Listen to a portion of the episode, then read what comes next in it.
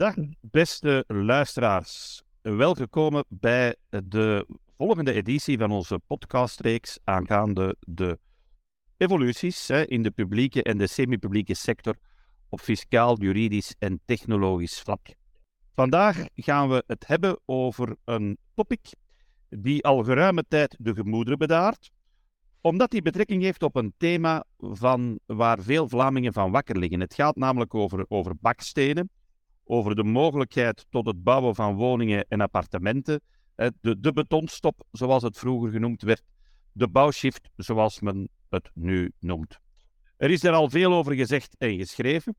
Niettemin vragen uh, lokale besturen zich af wat de concrete implicaties zijn van deze bouwshift voor hen. Hè?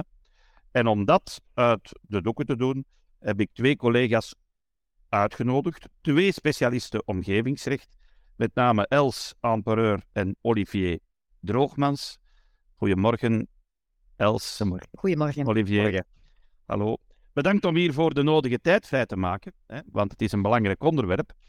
En uh, inderdaad, Els, die bouwshift, wat houdt die nu eigenlijk precies in?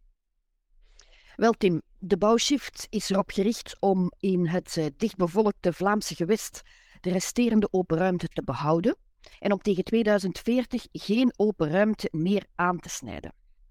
Naast dit behoud en creëren van open ruimte staat dan ook een noodzakelijk beleid ter aansporing van verdichting en verweving binnen de bebouwbare ruimte. Nu, er zijn vier belangrijke wetgevende initiatieven lopende om die doelstelling te bereiken. Allereerst zijn er het instrumentendecreet en het decreet betreffende de woonreservegebieden. Die twee decreten zijn in een eindfase gekomen. Er is begin dit jaar een advies van de Raad van State verleend. Dus deze decreten zouden dit jaar nog in het Vlaams parlement besproken en gestemd worden. Ik zou er dan vandaag ook op willen inzoomen, maar ik wil nog wel twee andere initiatieven, wetgevende initiatieven, uh, aanhalen hier. Eind vorig, eind vorig jaar uh, is er een afspraak geweest, een akkoord in de Vlaamse regering omtrent een verzameldecreet omgeving. Een decreet dat maar liefst een wijziging aanbrengt aan twintig andere wetten of decreten en dat gericht is op het vrijwaren van de open ruimte. Ik wil dat vermelden omdat daarin onder meer het reeds besproken instrument van de planologische compensatie is opgenomen. Wat wil zeggen dat gemeenten netto geen enkele toename mogen realiseren van harde bestemmingen, van bebouwde ruimte. En als ze dus een ruimtelijk uitvoeringsplan willen maken voor extra woon- of industriegebied, zullen ze tegelijk minstens eenzelfde oppervlakte aan bestemmingen moeten omzetten in onbebouwde ruimte. Daarnaast is er ook een conceptnota van begin vorig jaar, 25 februari 2022, over het omgevingsbesluit. En het omgevingsbesluit zal een belangrijk besluit worden omdat men op deze manier bouwprojecten wil versnellen. En dit projectbesluit zal dan tegelijkertijd een bestemmingswijziging inhouden en een omgevingsvergunning. Belooft een belangrijk instrument te worden als het niet zo uh, ingewikkeld wordt en zo'n lange procedure vergt als een complex project in het kader van het decreet complexe projecten. Oké, oké, dus uh, er komt heel wat op ons af. Hè. Uh, laat, ons, laat ons beginnen met dat instrumentendecreet dan, als je het goed vindt, Els. Um, wat, wat is daar het, het belang van? Wel, het instrumentendecreet wil alle instrumenten samenbrengen, harmoniseren ter realisatie van de bouwshift. Ze zijn zeer ambitieus begonnen met de regeling voor convenanten, activiteitscontracten, ontwikkelingsrechten.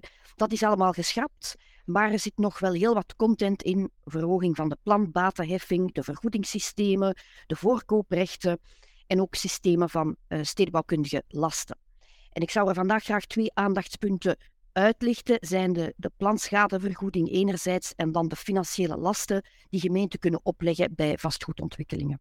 Oké, dus um, zo'n zo'n planschadevergoeding, uh, dat, dat is natuurlijk wel een hele uitdaging, denk ik, uh, voor de lokale besturen, om dat ook allemaal betaalbaar te houden. Hoe, hoe zit dat juist in elkaar, Els? Ja, dat klopt, Tim. Dat is een van de belangrijkste instrumenten om de bouwshift te verwezenlijken. Is een RUP, de opmaak van een RUP, waarin een gemeente dan een harde bestemming kan omzetten naar een zachte open ruimtebestemming. Maar dan is er uiteraard een vergoeding nodig aan de eigenaars, de planschadevergoeding.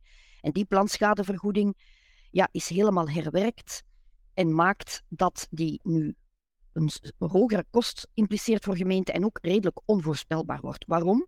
Er zijn vier wijzigingen. Het recht op planschadevergoeding zal onmiddellijk ontstaan bij de inwerkingtreding van dat RUP. En dus er zal niet langer eerst nog een vergunning moeten worden aangevraagd en dergelijke. Dus de gemeenten gaan onmiddellijk geconfronteerd worden met die kost. Er is ook geen uh, procedure voor de rechtbanken meer nodig om die planschadevergoeding te krijgen. Dat zal via een administratieve procedure verlopen bij de landcommissies.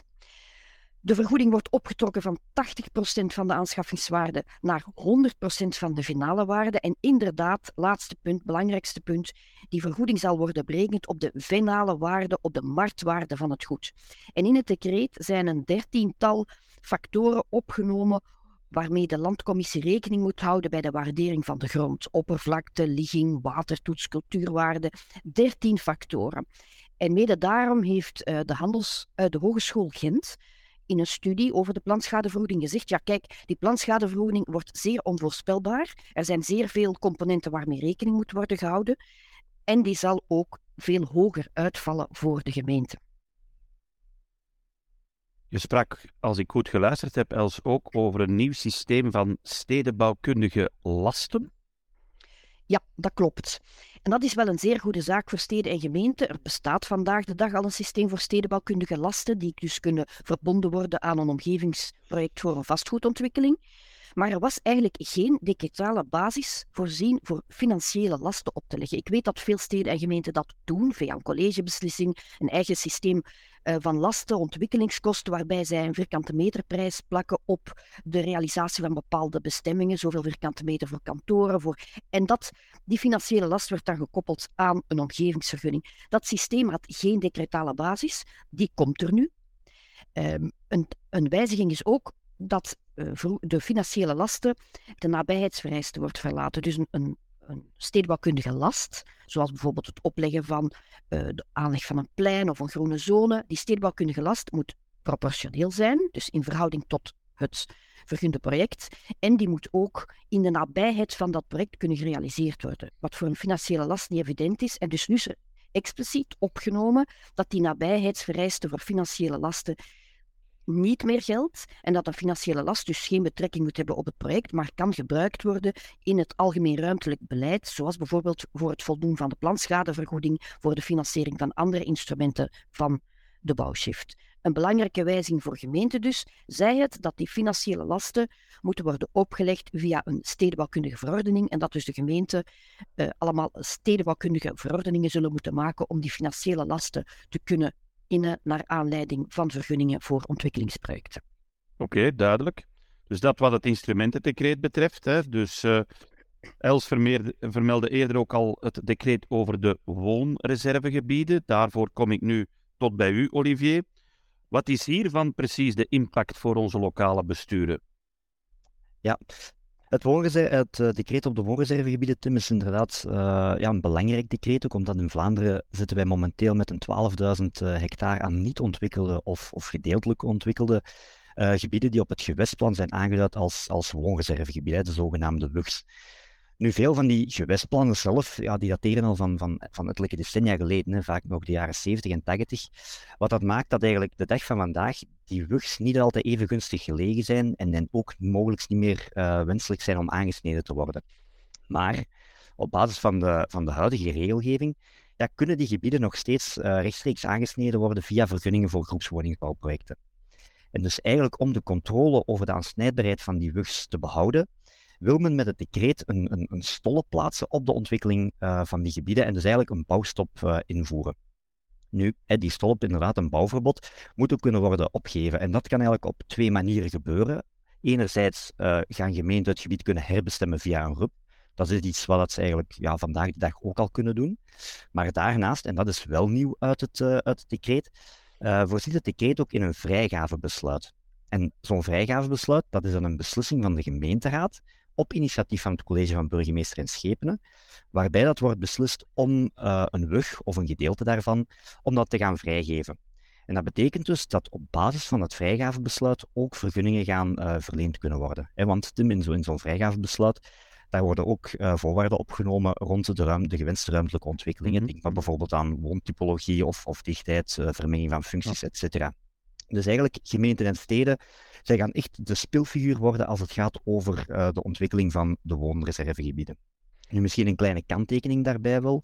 Um, indien er in, op 1 januari 2040 geen RUP of geen vrijgavebesluit gaat zijn uh, voor zo'n rug, dan gaat het de Vlaamse regering zijn die voor zo'n gebied een, uh, een RUP zal opmaken, dat dan uiterlijk op 31 december uh, 2043 definitief moet, moet zijn vastgesteld. Vraag is nog of dat die deadline van 2040 behouden gaat blijven, want er ligt momenteel nog een amendement ook op, op tafel dat die deadline eigenlijk wil opschuiven naar, naar 2030. Hè. Dus het valt niet uit te sluiten dat, dat gemeenten en steden eigenlijk tot 2040 ja, zullen wachten en, en ondertussen ook geen initiatief zullen nemen voor de ontwikkeling van een rug.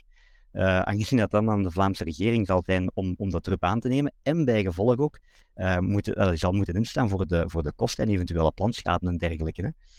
Dus dat, dat is wel iets wat, wat in de gaten te houden is. Misschien ook nog wat dat wachten betreft, um, aan de mhm. gemeenten en steden ook meegeven dat we momenteel zien bij sommige gemeenten dat zij eigenlijk in afwachting van dit decreet uh, ja, de aanstelling van zo'n rug wensen tegen te gaan door de bevriezing ervan in een RUP.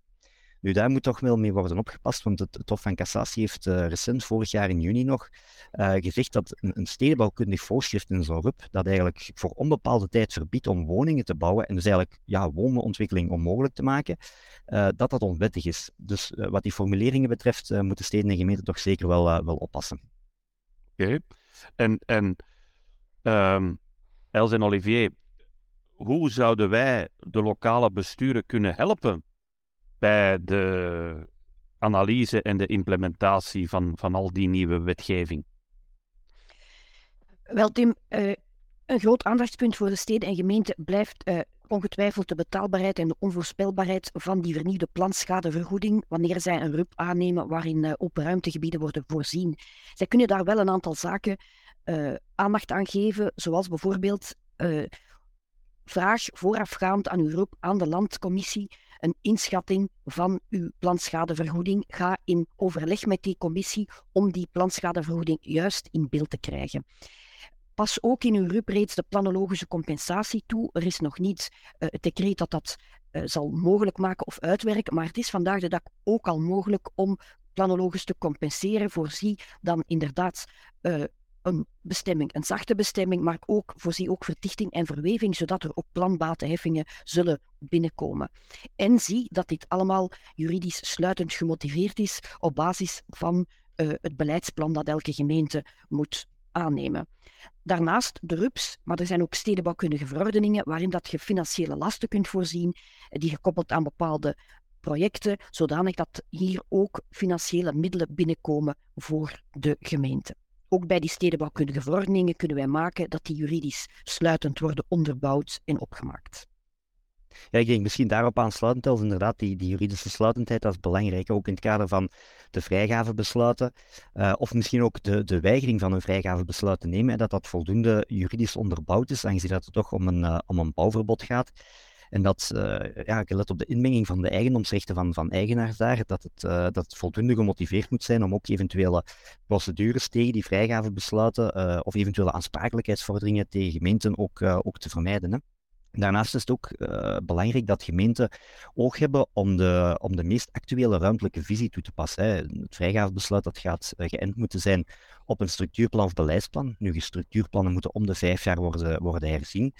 Um, dus momenteel gaan, gaan veel gemeenten en steden moeten beginnen of net, zijn net bezig met de opmaak van nieuwe beleidsplannen. En ook daarbij is het belangrijk van, uh, van de juiste motiveringen aan te nemen om te vermijden dat die, uh, ja, dat die eventueel uh, vernietigd zouden kunnen worden in een, in een procedure daartegen. Hè. Dat zijn toch wel belangrijke aandachtspunten om mee te nemen vanuit het, vanuit het vrijgavebesluit en het decreet op de woonreservegebieden. Helder. Dankjewel daarvoor, Els en Olivier. Dus het lijkt me duidelijk dat, uh, dat onze lokale besturen meer dan de handen vol zullen hebben met de analyse, implementatie en toepassing van deze belangrijke nieuwe regelgeving. Beste. Ja, ik wil nog even toevoegen misschien dat de PwC Legal nu bezig is met de ontwikkeling van een website over de bouwshift. En daarop gaan alle wetgevende initiatieven, alle maatregelen, maar ook alle relevante rechtspraak en alle standpunten van de verschillende stakeholders worden opgenomen, zodat de gemeenten en de steden dit uh, kunnen volgen op een uh, overzichtelijke manier. Super. Voilà. Beste luisteraars, u hebt het gehoord, hè? dus uh, bekijk zeker die website. Veel dank om deze podcast te beluisteren en ik hoor jullie heel graag terug bij een volgende editie.